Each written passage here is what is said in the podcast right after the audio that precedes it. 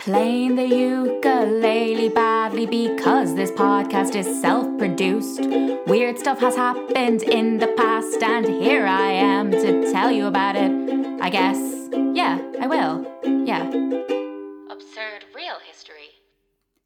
Hello and welcome to Absurd Real History, the podcast where I find weird stories from the past and find interesting comedic guests to tell them to. Today I'm really excited to be joined by stand-up comedian Jalila Galbraith.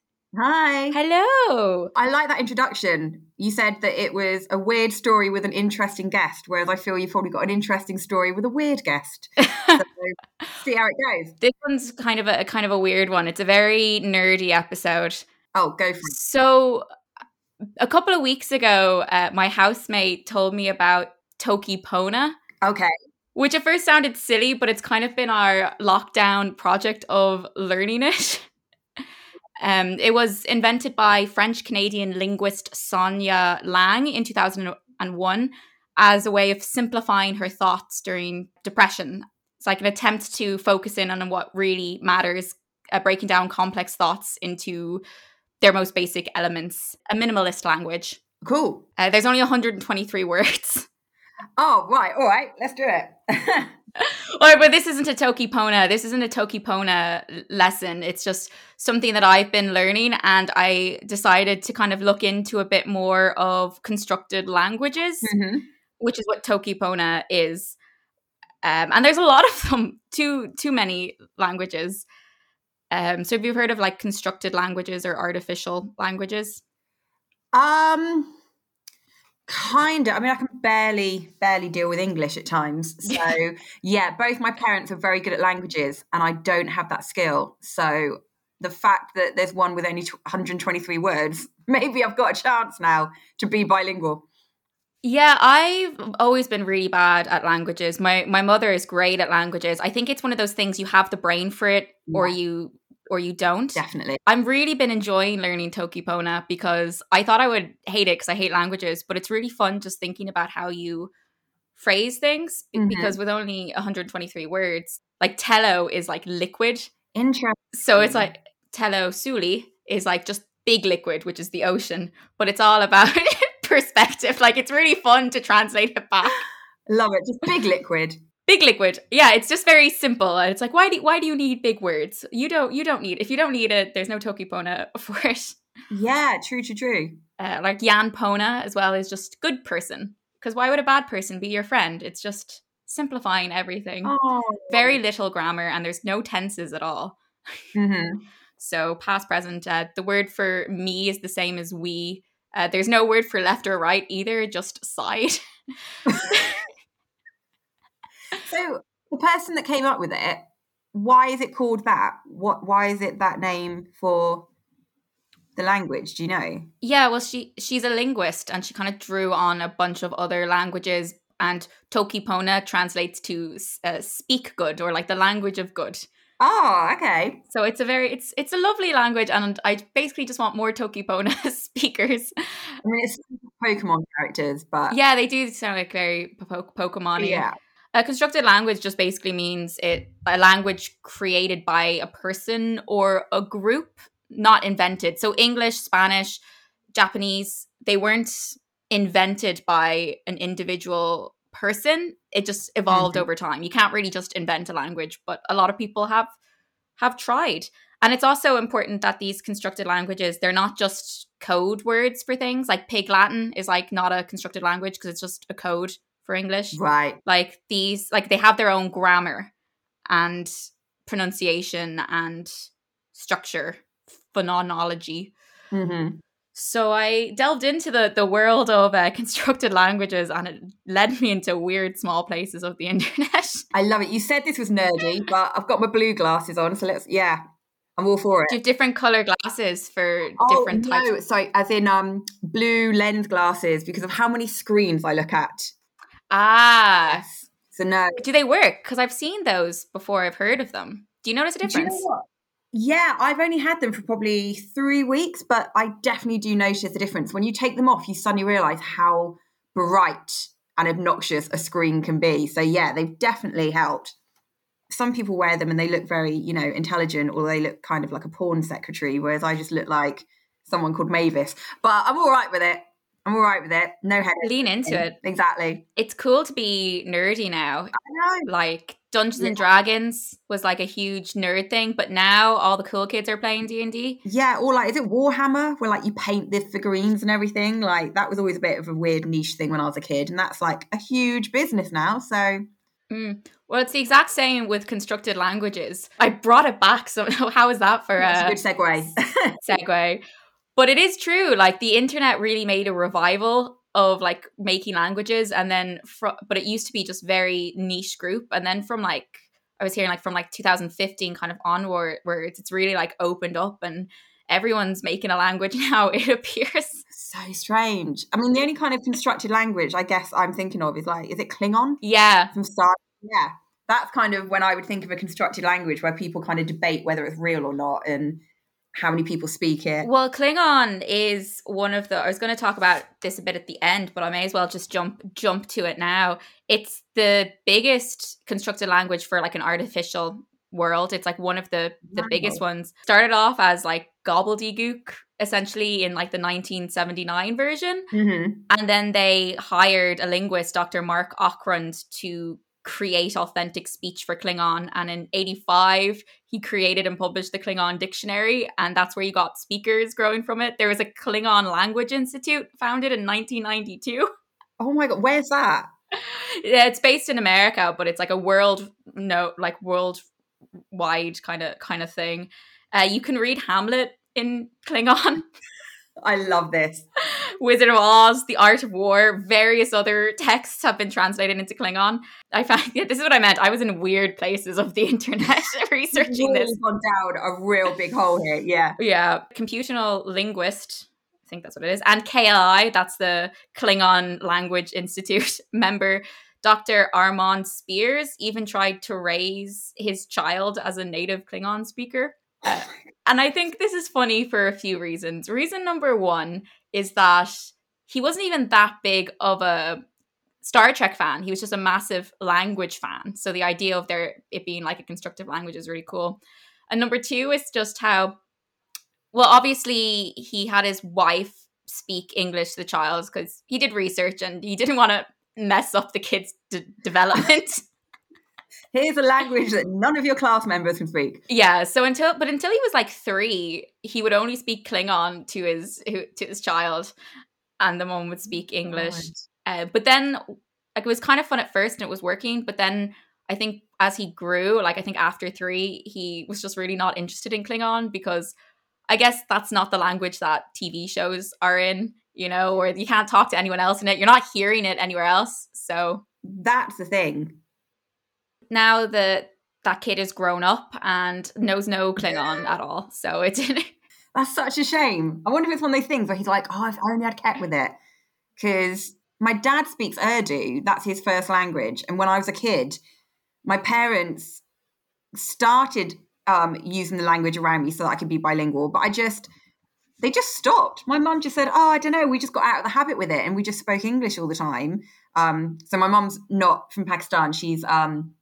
She's English. And yeah, so I'm not bilingual. And I was like, I could be huge in Bollywood right now. So yeah. If you're a kid, you can pick it up, languages up much quicker. Yeah. And you always hear that from I know a lot of people who have parents that are fluent in other languages, and they're like, why didn't you do this? Absolutely. And the thing is, Urdu, I mean, not only is it a different language, you've got a different alphabet, they go right to left. Like, that's a lot for me to have to try and learn in my late 30s. So, yeah, it's just not meant to be for me. It's not too late. It's not too late. I might just invent my own. I'll be like, I am bilingual. Just no one else can speak it. So learn Toki Pona. Apparently it takes 30 hours to master the language. Is that it? 30 hours? Yeah. Well, there's only 123 words. There's essentially, like, the grammar is very simple. The hardest bit is just questions. There's definitely still enough time in lockdown to master this. Yeah, it's kind of that's what it's become. It's become me and my housemate's lockdown project. We bought the book and we do a lesson every couple of days. You're like, okay, next lesson, just a couple of vocab. Brilliant. I've noticed with Toki Pona saying there's some people that just don't get it. They're like, why would you learn a language that hardly anyone speaks? It's like it's not about that. It's about a state of being. Yeah, it's a state of mind. Exactly. I can express myself in less words than you can. Yeah, and do you really need it? Or sometimes we're talking, we're like, we wouldn't have this problem in Toki Pona. Yeah, it's fine. Think quicker, exactly. Thinking about what things mean to you, back to liquid, you know, if it's if it's like, you know, alcohol, maybe you're having a great time, it'd be telo wawa, which would be like confident liquid. Amazing. But then the next day when you're hungover, it could be telo ika, which is bad liquid. It's just about your state of mind. Yeah. So how many people speak this language? Oh, I mean, it's hard to know. According to a quick Google search, like 100 people, but it has, like a lot of these conlangs, it has like a big online presence. Like there's a Reddit forum, there's a Reddit page with like 5,000 users and like a Facebook Discord. Good few people. I think it's become bigger in lockdown. Yeah, not surprised. Yeah, I discovered this book by a woman named Arika Okrent called In the Land of Invented Languages. And in it, she has a list of 500 like invented languages. What's it like? Wow. There's significantly more than that, though. It's just because, you know, it's impossible to know how much. There's also a conversation of like what counts as a language, like how full does it need to be? Yeah. What's the is there a criteria? Yeah, like, you know, I could just sit down and like create something in like 5 minutes and be like, that's the language. You know, how do we decide? I was such a loser. I remember me and my friend when we were 13, came up with like code words. And when I think about it, it's actually like quite bitchy, you know, not bitchy, but like being able to talk about people in front of people. Yeah. I remember my friends, there was always like a nickname code word for like a boy that they might fancy. That's what we had too. And if I was just a bit late to the party and didn't really know that was the code word, I'd be thinking like, why are they talking about Walker's crisps all the time? Or why are they talking about, I don't know, dog lead or something? Like, I just wouldn't realise it was because they were chatting about the boy in the room. Yeah. I had no idea. Very exclusionary. Yeah. I remember Flower was the code name for the boy that I fancied. I can't remember the one for the name my friend fancied. It's funny, isn't it? Just like, yeah, like, well, that works. We'll do that now. Yeah. Window was friend. And funnel was funny. So we would say, you're a funnel window. You're a funny friend. I was a very cool 13-year-old. Funnel window. I kind of want to use that. You're such a funnel window. Funnel window. Well, maybe we'll bring it back. Who knows? But yeah, so she constructed this list from an old Russian document from with 900 languages. I say old. It was like 1990. And she also added more languages in it. And the book was only written in 2010, which is, but there's still a lot more languages have been invented since then. Is it always like linguistic experts who are creating these languages? Or do you ever just get like Joe Bloggs and he's like, you know what, I've done my research. Here's my new language. You get both, but the people that are like, some people just have it as hobbyists, but everyone has to look into it because it's not just about, you know, a lexicon, like words. It's about developing grammar, but even like how you speak. Mm-hmm. You know, like a language could just, you know, sign language, that's a language. It's all a language of gestures. Or for particularly like Klingon, they've like trying to move the mouth in certain ways. Like it's very glottal, you know. Different languages use different parts of the mouth. Mm-hmm. I was in Iceland a couple of years ago, and there are just certain names or of places that I couldn't say, and I hated that I couldn't say it just because my voice wasn't trained to move in that way. Absolutely the same. Yeah. 3 years ago this week, actually, I was in Iceland, and so many places I'd be like, well, no, I don't know how to pronounce that. I'll just say cathedral because, yeah, just completely different way of writing words and, yeah. Also with languages, it's the rhythm as well. Yeah. Because isn't it Russian is like the opposite to us in the way that they structure a sentence. So English, when it's played backwards, sounds like Russian because of the way the rhythm's like the opposite. So yeah, you'd have to think about all those things with a new language. Yeah, so exactly. So you're thinking about rhythm, you're thinking of like loads of stuff. And it would be, if not linguists, the kind of Joe Bloggs would be using various sites that explain this. There's graphs, a lot of them do develop their own script, their own way of writing. And I think a lot of people have a lot of fun with it. It's really hard to tell when the first artificial language was. It seems to me that as long as there was language, there were people that were deciding they could make their own better language. Mm-hmm. And the internet, as I was saying before, like the internet really created a huge boom in creating languages, as it did with a lot of things. I did an episode a while ago about micronations, and it feels like a very similar sphere of the world. Yeah. People just deciding, I can make a country, I can make a language, I can do all this stuff. Yeah, I think the more that people connect, the more that people think that they can make changes, have more control over things. And I guess you can, like, for lack of a better word, you can recruit more people. Yeah. To, like, follow your plan. Like, that's kind of what happened with Toki Pona is... she kind of published it on the internet, and it kind of just got picked up by like an online community and just has kind of grown. Yeah. It's actually very funny. I was like looking at the Reddit page, and there's people like, oh, I translated these list of army commands into Toki Pona. I was like, that's not the point of Toki Pona. You're really not listening to the point. You know, like I love Toki Pona, but it's not a language. It's like, it's meant to just be promote mindfulness.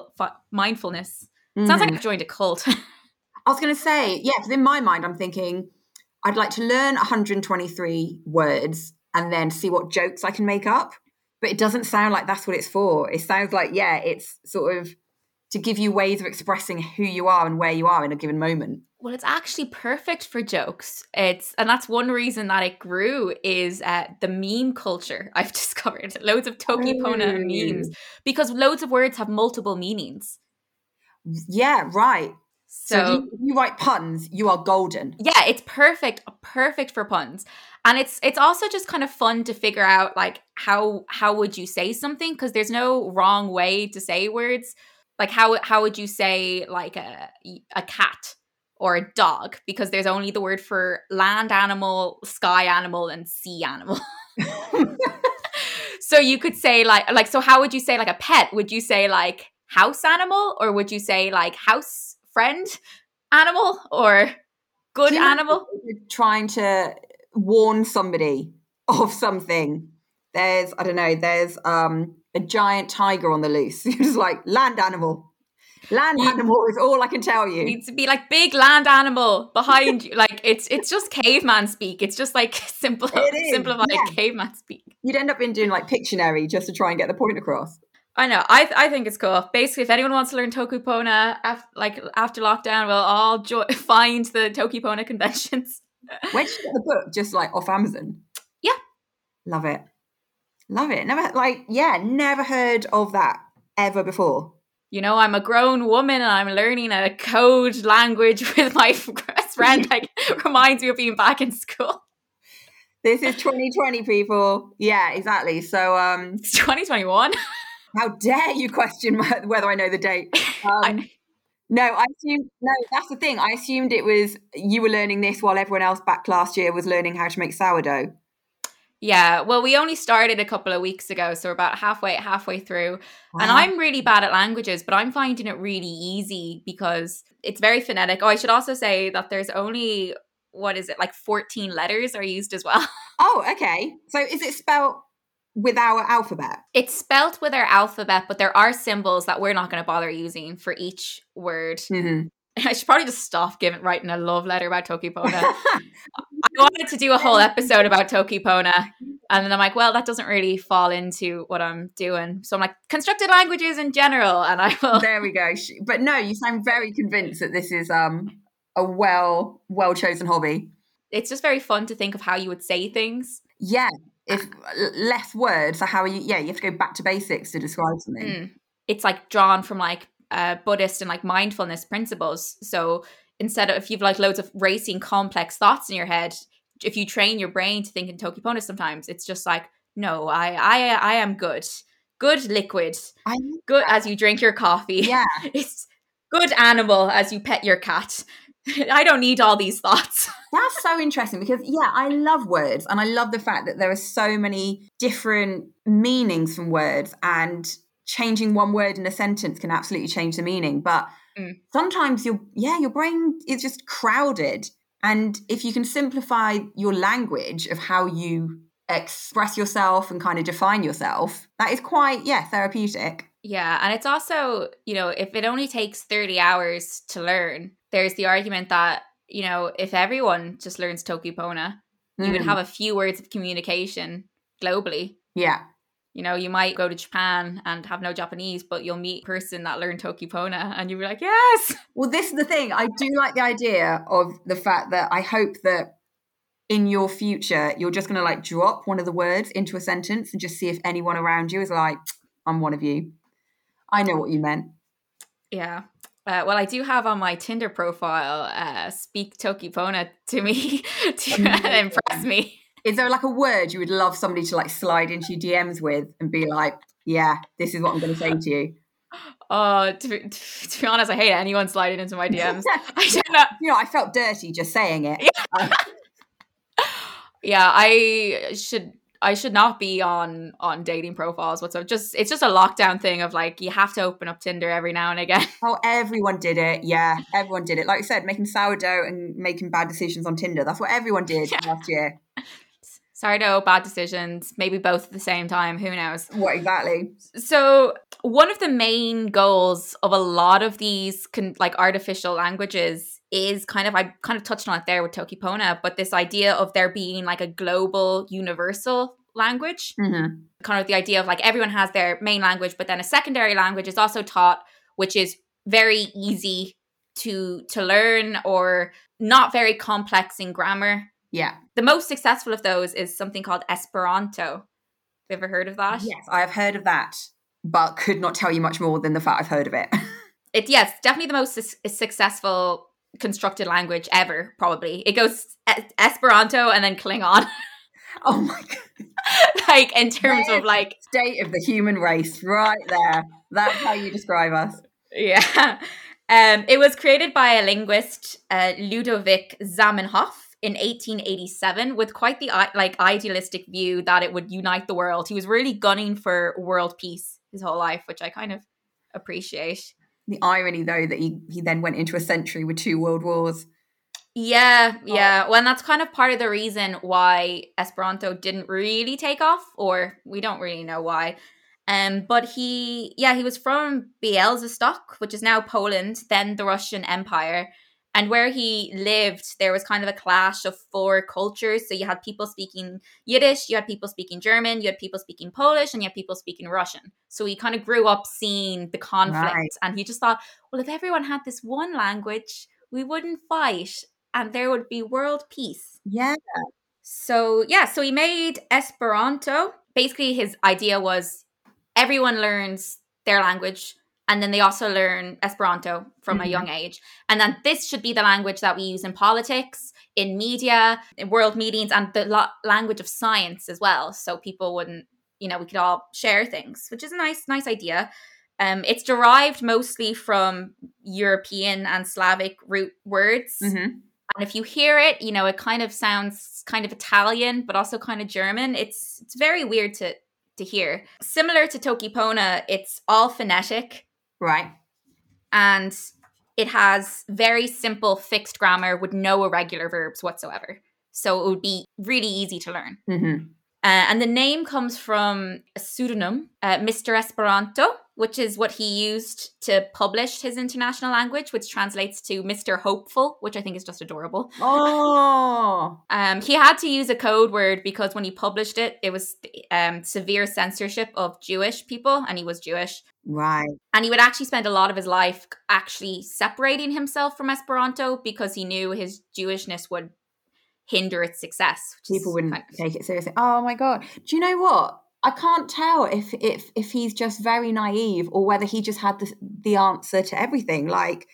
That is such a nice solution that, if we could, because that's often why arguments happen. You misunderstand what somebody else is saying. Yeah. What they mean. So to have this universal language, especially that would be spoken for politics and for science and for communications between nations and everything, maybe that would have helped us all just start from the same page. I like that idea, Mr. Hopeful.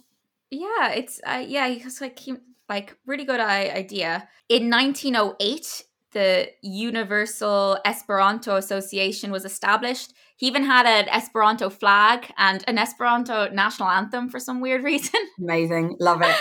But even before that, you know, they were holding international Congress meetings starting from like 1905, and it was attracting individuals from all over the world.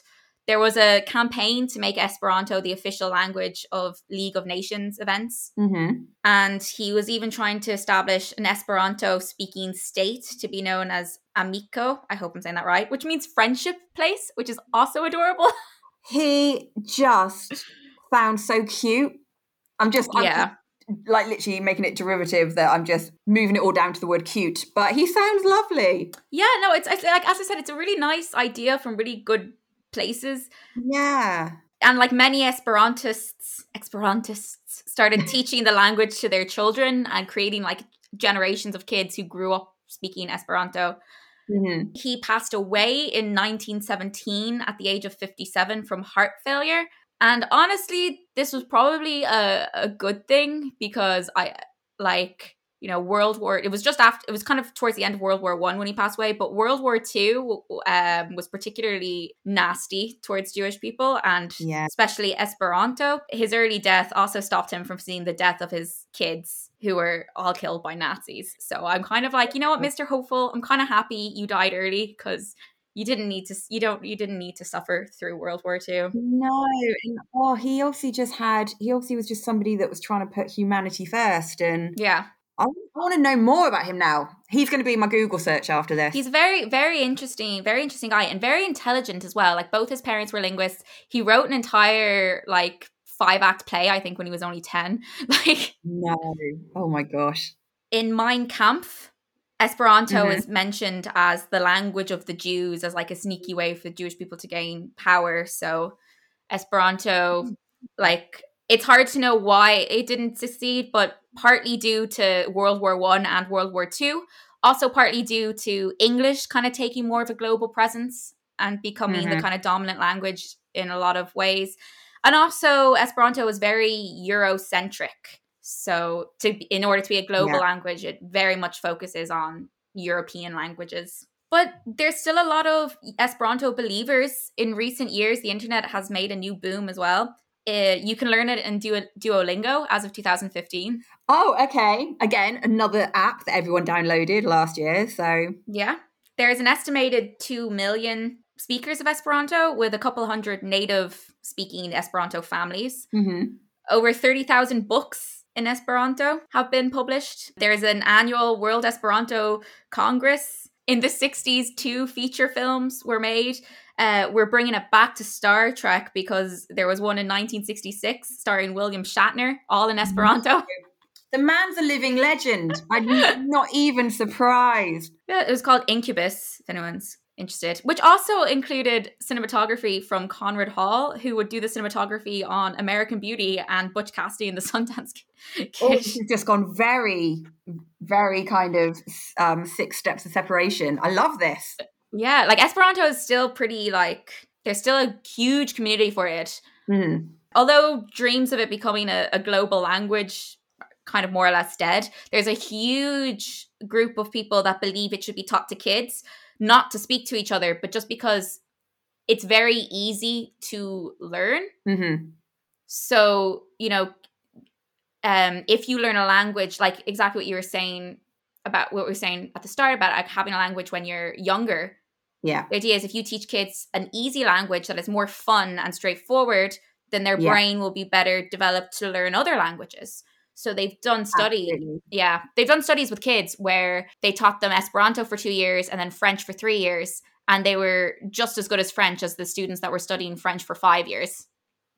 This is the thing as well, that so many children in pretty much majority of other countries, mainly Europe though, they learn a second language when they are like 5. Mm. Whereas we don't start till we're in secondary school, which is 11. And then you might start your second foreign language in year 8. So then you're 12.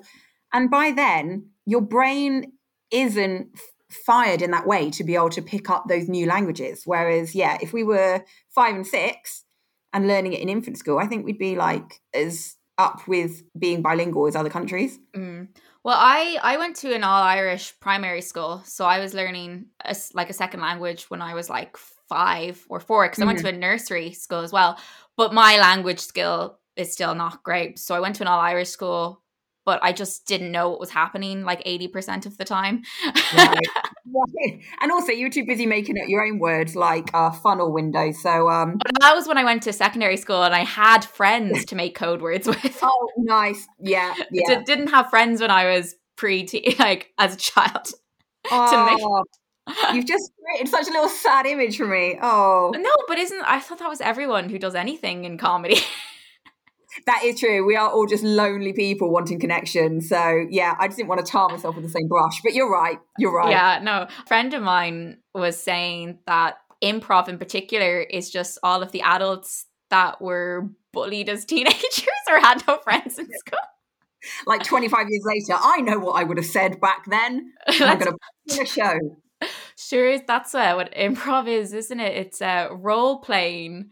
Being cool when you're younger, you're just like, this is what I would have done. Really? Cosplaying. This is what I would have done back then. Very cathartic. Cosplaying, having friends is all of improv scenes. I love that. That's hilarious. That's so good. So that's Esperanto. And as I said, his is the best language.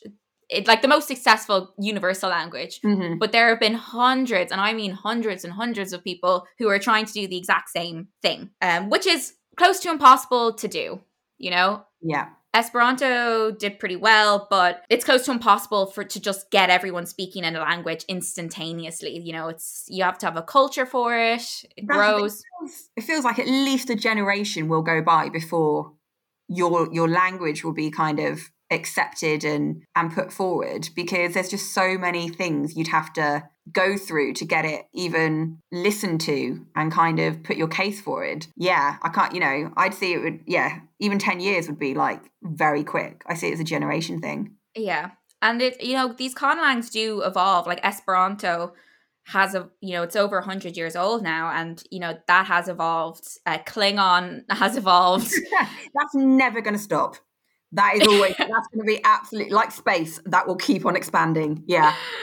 One thing that I find interesting is like the people that create these universal languages are often very weird and eccentric, and they're often known for other bizarre things, not just their weird language. Go for it. Well, we have this Pauline Gang, the French creator of Monopangalosse. In 1858, he created this. He believed the people of France should donate their bodies and ergo lives to Algiers for the famine there. And if not that, then just like a limb or two, which didn't work. The plan didn't work. Can you imagine that town council meeting? It's like your entire body, failing that, a hand would do, an odd foot. An arm. You're not using it. Come on. But he was dead serious, just like, oh, we should all just like donate an arm to these famine-stricken countries. I wonder if I would like that suggestion more if Mr. Hopeful had said it. Maybe if that bloke had more of a cute little name, maybe I'd be like, actually, that's quite a good idea when you think about it.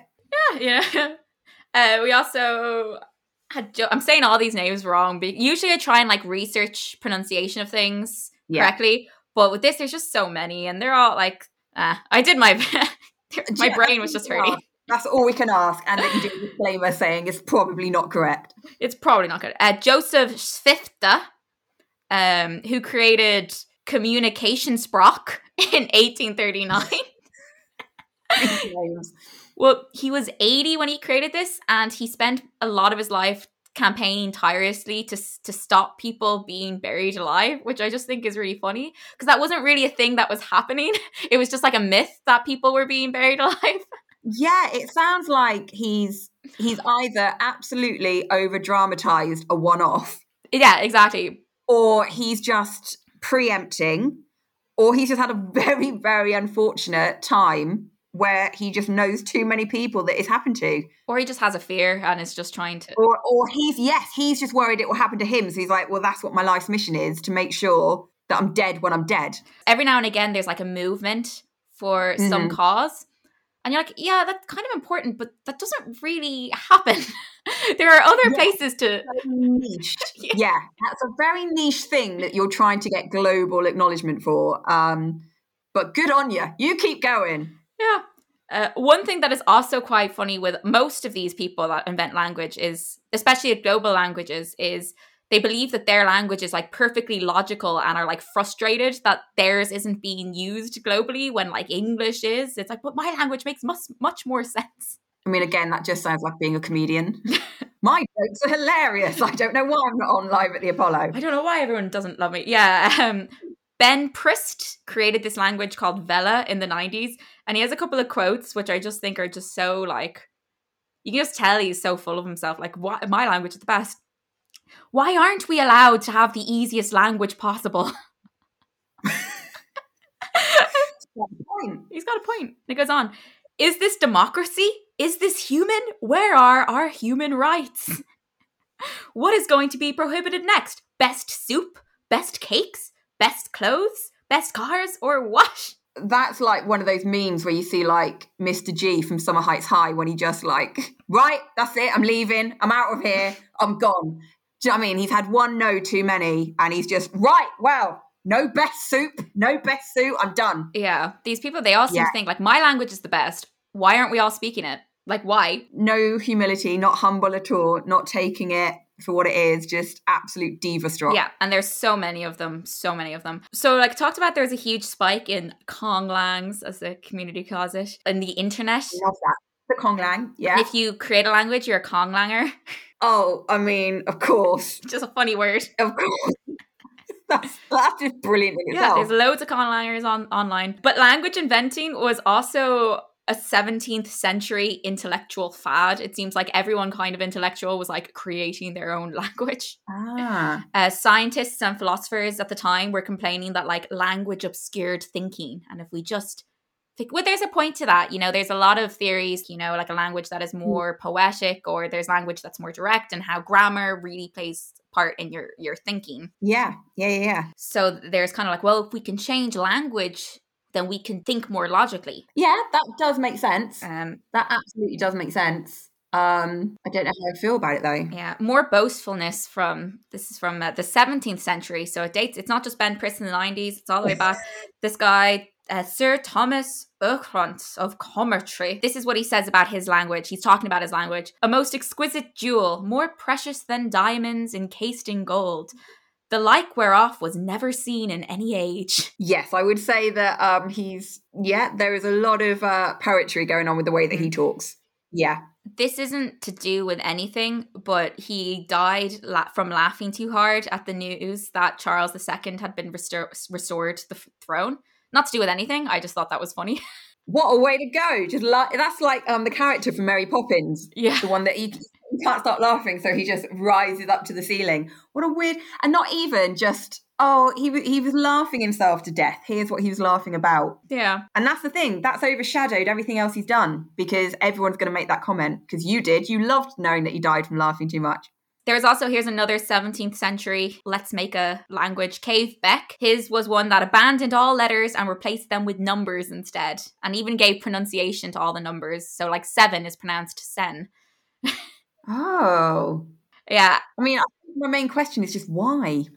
Why bother? It was a fad. Everyone's doing it. I mean, there's a part of me that just sort of feels like, really, the universal language that we all have at our fingertips is literally emojis. Like, why do we not all just talk in emojis? Maybe, you know, that's what political statements need to be written in. It's more written, though. I mean, you know, how would you speak emoji? Well, we wouldn't have to hear them as much. So, to be honest, it's a win-win situation. They could literally just put the emojis up on the screen. We're just all look on our screens, no community. Well, I mean, saying that, if ever I use Siri on my phone... and you ask it to call somebody, I've got emojis next to people's names. So it'll say something like, calling Sophie, dancing girl, lipstick. So maybe that's how we'd have to hear it. But we know that lipstick means something more. I know that there is emoji dick, which is Moby Dick all in emojis, that has been published. Oh, well, I've got a Pride and Prejudice all in emojis. Why? So why have I got it? Why? It's because I'm obsessed with Jane Austen and my friend thought it was a quirky present. Yeah, I understand what you're asking. What is the point? But you know what? I like to think Jane Austen would have been down with that. I think that she was ahead of her times. She would have been like, absolutely, emoji away. Emoji away. Fair enough. But in saying that, think how many texts we've probably received in our lives and it's got an emoji and you question it and you read all the different interpretations of why that person sent that emoji. So maybe actually it's not as black and white as I think. I've grown out of it now, but I used to be an awful offender of the sticky outy tongue emoji for everything all the time. Before there was like universal emojis across phones where it was just like the colons and the P, like I would. Yeah. Well, there's one that I always use and then my friend used it and said, oh, I'm sorry I've used that one. It looks like I'm pushing you. It looks like somebody's just pushed. Whereas I always thought it was jazz hands. So now I can't look at it in the same way. And I was like, yeah, I see your interpretation now. So, yeah, maybe actually it's not as foolproof as I thought. It's all about interpretation. The history of emojis is also very interesting. I don't know that much about it, but I know people that do, and maybe that's something I'll look into. Yeah. I just love that there's a committee of people that decide, on emojis. Yes. And it's very funny because they do loads of other stuff, but they hate that that's what they're known for. Course they're going to be known for that, because I'll be honest, I'm one of those people that when it says, oh, there's an update on your phone, and I'm like, yeah, but if I update it, what am I going to get? If it says new emojis, I'm like, and download. I got excited the other day that there was a rollerblade emoji. I don't even rollerblade, but I was excited for it. But it's interesting, like with symbols, there's like a whole study of science. I can't remember the name of it, but it's basically trying to figure out pictures to put on where they bury nuclear waste, because they have to make it future-proof. So future-proofing things. Oh, yes. So how do you make it so people will know, don't dig here? Because what if in the future people read from right to left? What if in the future, this symbol actually means this? These are just things I've never thought about. Because in my mind, maybe it's a bit arrogant, but in my mind I'm like, yeah, but it'll be fine because it will either not change, the symbol won't change from what we use now, or we'll just be really clever and make sure that everyone in the future knows. But how are we going to do that? Yeah, exactly. All these things I just never think about. That's a really interesting point.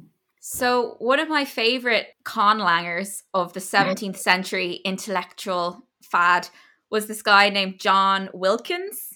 And he made it the furthest of these languages. He wanted to create a universal language for philosophy and science. So basically to use in the academic field. He was an Anglican clergyman and philosopher and lover of all things scientific. He was also known for helping out great scientists at the time and apparently had a role in all the great discoveries, such as his buddies Robert Hooke. Have you ever heard of a thing called Hooke's Law? Oh, no, I have. Yeah, it's physics. Yeah. So he's like bezies with Robert Hooke. Robert Boyle from Boyle's Law. What a crew. Robert Hooke from Hooke's Law. And Robert Boyle, John Ray, Christopher Wren. I don't know any of these people, but I think if people are into physics and mathematics, they're like, oh yeah, that guy. Just imagine them entering a tavern, just be like, boys are here, look at him. Yeah. And what I think is really interesting about this guy is his own inventions and his own theories didn't really get a huge leg up. Like his suggestions led to pioneering work in blood transfusions and skin graftings. Wow. So he was kind of just a helper. He was known for not being jealous. So I think that's good. He seems like a good guy. Yeah, somebody else trying to help the everyman and the future. He seemed kind of amazing. It was kind of one of those things that I found out a couple of facts about him towards the end of my research. And I was like, I should have just done a whole episode on John Wilkins. Because his own experiments were much more on the practical domestic side. So, you have these guys doing these huge breakthroughs in discovering gravity and naming gravity and all these things. And he's here trying to think of the most effective way to embroider things or the quickest way to roast meat. So he was known for kind of taking these complex science and turning it into practical experimentation. He would do a rainbow producing fountain. He made an elaborate glass beehive. I just love the fact he's dancing to the beat of his own drum. He built a hollowed out statue for playing jokes on people, kind of That prankster. But here's the thing. I literally just found out about this and I was like, I could have done a whole episode about this. But he was trying to go to the moon in like 1640. Oh, love him. You know, he had these fanciful of ideas about like using like magnets and like an open chariot to like shoot up into the moon. And these dreams were more or less destroyed when the two Bobs, Robert Hooke and Robert Boyle, did experiments that proved that space was actually a vacuum and people would die if they went up there. Don't get to rain on your parade, mate, but it's not going to happen. As well as there being like very different gravity up there. Like he believed like gravity up there was the same as gravity down here, that like atmosphere. But he had no reason to believe otherwise. And then his mates were like, lads, I just discovered these vacuums and... Got some news you're not going to like. No. You need to sit down. And funniest, I mean, I shouldn't laugh, but it's pretty awful, but pretty hilarious, is his universal analytical language. He had been working on it for 10 years and it was in the printers, about to be printed. Yeah. And it got destroyed by the Great Fire of London. No! All his work. What are the odds? Because you'd be like, mate, did you make a copy? No. A lot of stuff got destroyed in the Great Fire. Like it wasn't just that. He lost a lot of his work and experiments, and not just him. I think a lot of people lost a lot of stuff in the Great Fire of London. That's why it's called the Great Fire of London. Because it wasn't piddly. Wow. Oh, he just couldn't catch a break. That's so funny though. Like, oh, 10 years of work at the print. Like no one had read it yet. Like it was at the printers to be created. It's it was nothing can stand in my way. And then someone just drops a match, and that's it. Oh. It's just like if it had been published, at least other people would have read it. Conspiracy theory. What if that language would have been the language that would have united all of us? But I don't know. The government, monarchy didn't want it out. Had to move it somehow. Have to. Well, he did keep working on it afterwards. Oh, that's nice. It didn't deter him. On his deathbed in 1672, he said that his only regret was not seeing the completion of his language. Aww. But it would never get more complete than that. He had like a 600-page language description of it. Mm-hmm. So that exists. And his mates kind of tried to keep for a push for it. He wanted it to be like the language that was used in The King, but nothing really came of it. It reminds me of that episode of Friends where Ross loses his presentation because Chandler gets a virus on his computer. And it's just... Oh, yeah. They're in Barbados. Yeah. It just feels, sort of... He was so close, and whatever he would just had to sit down there and be like, right, what did I say? What did I write in the last 10 years? I mean, that is like... It's sad. It's sad, but it's also just like, right, everything's done. It's off to the printers now. What could go wrong? Whole city catches on fire for 3 days or 4 days. I mean, you've got to feel the world's out to get you, you particularly.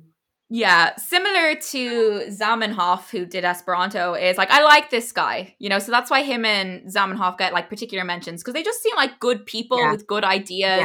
Yeah. The fact that he was one of the few scientists at the time that wasn't about competition. He was just interested in science and just interested in going to the moon. I mean, thing is though, you've got to dream big. You got to dream big. Dream big. Yes. I like his devil may care. I don't know if I should say devil may care. Didn't you say he was a clergyman? But it's just, let's see what happens. I just love that image of him like spending years like doodling different ways to get to the moon. And then, Robert Hooke from being like, man, so I've just discovered vacuum. That has got to be one sad evening. Just going to bed knowing that old Hookie, he's right. Yeah. Sorry to break it to you. That's so sad. You know that they all chatted about it beforehand. Who's going to tell him? Can you be there when you tell him? We're going to have a real night out afterwards to cheer him up. Yeah. They're at like a science meeting and he's there talking about his ideas and they're all just there like, oh, I'm not going to do it. Oh, who's going to do it? These two men. Honestly, they've pulled on my heartstrings. So yeah, that's kind of all I'm going to talk about in regards to, like, as I said, there's so much, but it's more or less the same kind of stories of just people being like, I'm going to invent a language that's going to catch on and everyone's going to speak it because it's so intelligent, and then it doesn't catch on and then they die. Yeah, you know, it's it fizzles out and they die. That literally seems to be the way it goes. Today, there's a whole online community for conlangers.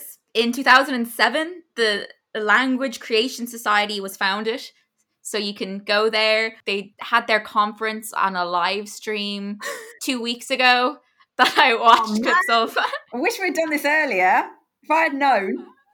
You can still watch the live stream. Just people that are really into languages and like the phonetics of it all. So there, you know, there's tools for writing your own language, and you can hire someone to write a language for you. Oh, I don't know how I feel about that. If you're going to write one, do it yourself. Don't get a ghostwriter for your own language. You know, you say that, but, you know, this is what they did for Game of Thrones. Game of Thrones went to these people. Oh, yeah. David J. Peterson developed the languages for Game of Thrones, most notably Dothraki. Did you watch Game of Thrones? I kind of stopped halfway through, but what you're saying does make sense to me. And yeah, that absolutely is legit. I can see then why you would hire somebody to come up with a language like that. I thought if you just meant, right, I want my own language, I want to be known for it, but I cannot be bothered to put in the work. So, well, you can do that too. You could do that as well. But yeah, if it's for a TV show or something, what a cool job. Yeah. George R.R. Martin created the language in his novels, but, you know, that wasn't really counted as like a conlang until the TV show, because it was fleshed out into an entire full language then. Dothraki, and I think there's another couple of ones that he also created. So is that Klingon where people are learning it? Yeah. Wow. Yeah.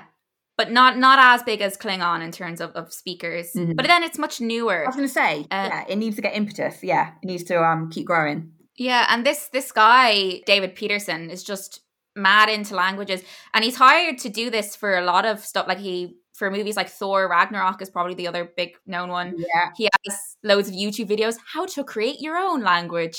When you think about it, like in Doctor Who, so many times the aliens, I mean, it's meant to be that the TARDIS allows you to be able to understand every language, but before it kicks in, you've got the aliens talking. So yes, somebody's got to come up with that. Yeah. The difference is, I mean, going back to like Klingon, you know, at the start, it was kind of gibberish and kind of sounds and stuff, but it's not a full language. Yeah.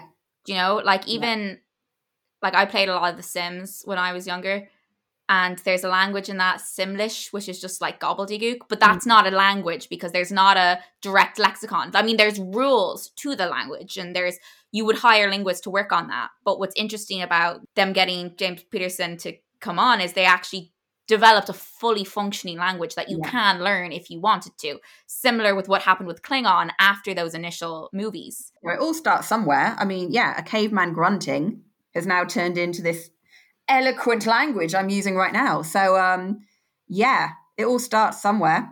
We also have, do you remember that great film Avatar by James Cameron? The blue one. Yeah. The blue one. He wanted Avatar to be as rich as possible, so he hired Paul Frommer to create Na'vi. He hired someone to create a whole full language that people have developed on, and you can learn that too. I mean, you do you, boo. Like, go for it. If you want to learn Avatar, go for it. I love how into Avatar James Cameron is. I mean, he's just trying to get that heady heights of Titanic fame again, so... But he has all the scripts for, like, apparently there's, like, Avatar 2 is coming out, and also Avatar 3 is coming out, and Avatar 4. And it's like, do people want this? Just because we can doesn't mean we should. Probably one of the most well-known kind of, or at least the start of these fictional languages, as opposed to the world languages, is J.R.R. Tolkien and Lord of the Rings. Yeah. You Lord of the Rings fan? I'm going to be honest with you. What I'm going to say is quite flippant, but I do also mean it. I'm not really into fantasy books because I'm not really into books that have got maps at the front. That sounds very flippant, but it's just, yeah, I've never really been into fantasy books. I think literally Harry Potter is as fantasy as I'll go. Yeah, I wasn't even that sort of into watching the films of Lord of the Rings. I feel I let a lot of people down when I admit that. No, I'm the exact same. I don't like Lord of the Rings. Phew. And I should, because I have all of the other interests that people that like Lord of the Rings do. People take it for granted that I like Lord of the Rings. Yeah, I can. Yeah, that's the thing. And I don't think I am into the other kind of associated things, but I'm a big bookworm and I love series of things. But yeah, it just never got me, I'll be honest. I'm not really into like wizards and elks and... I say wizards like Harry Potter, but yeah, you know, just random creatures. I'm not great with that. It's a lot. It's a lot to take in. It's like, it's a step. It's a place. It's a proper commitment to have to remember names, know what mountains they're on about and all that. Yeah. One thing that I discovered, which I thought was very interesting, is Tolkien, when he was writing Lord of the Rings and like that world, he actually developed the languages first and then used the stories to try and like fit them into it. Interesting. Oh, what a weird, well, not weird, but yeah, what an interesting way to go around it. He created a whole lexicon, like language nexus, that was based off of like normal language. So he had what was essentially Latin and like, you know, would differentiate the different elf languages and dwarf languages and had a whole mythology about it, similar to, you know, English and how that developed from Latin, and which, you know, is pretty interesting. And it seemed to be an embarrassing hobby for him. You know, he just did it because he loved doing it, but he has quotes like referring to them as like my nonsense fairy languages or his secret vice. Oh, so then did he write the books? He's like, right, well, I need to come up with a reason why I did this. I think so, yeah. I think he was just really into like creating these different worlds and stuff, which I think is cool. I mean, it's a lot. I respect him as an author, like absolutely incredible. Like anyone that can write like that and the way their brain works to come up with whole new worlds and languages and names and geography is incredible. It's just not for me though. Yeah, I can barely remember normal place names. Just write everything with Icelandic place names and you and I will be in make-believe, so don't worry. Yeah, I just think it's kind of interesting that he was kind of embarrassed and ashamed of like how nerdy he was into all this. So for anyone listening out there, your own secret vices might lead you to create all this stuff. An absolute legacy, yeah. But his work in creating these languages, I think Quenya and Sindarin, which are two elf languages, are like the most fleshed out. It has been very influential for other fictional Konglangs. So the Game of Thrones languages, Klingon, they all kind of take inspiration from this. And his languages weren't fully fleshed out. Like none of them were fully created, just enough to like fit into his narrative and just kind of like the ideas of them. Yeah. But it was fans that later turned these languages, particularly Quenya and Sindarin, into full languages that you can learn. It always is. Honestly, fan bases... they just take and run. So yeah, I'm not surprised by that at all.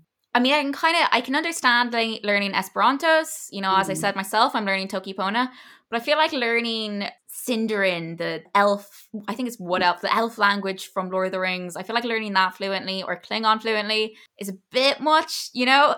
Yeah, you've got to have a definite reason to do it or just a very big amount of free time. But I mean, I probably dedicate my time to things that people question just as much. So, and I don't have a skill come out of it at the end. So, must be fun to meet someone as well who like speaks that weird language. Like, if you're really into Lord of the Rings and you're like, I'm going to commit myself to learning Sindarin, and then you lock eyes with a pretty person reading Lord of the Rings book, and then you say, I don't know, I don't even know what it would sound like. I've seen this in a film. I feel that I've seen this where somebody.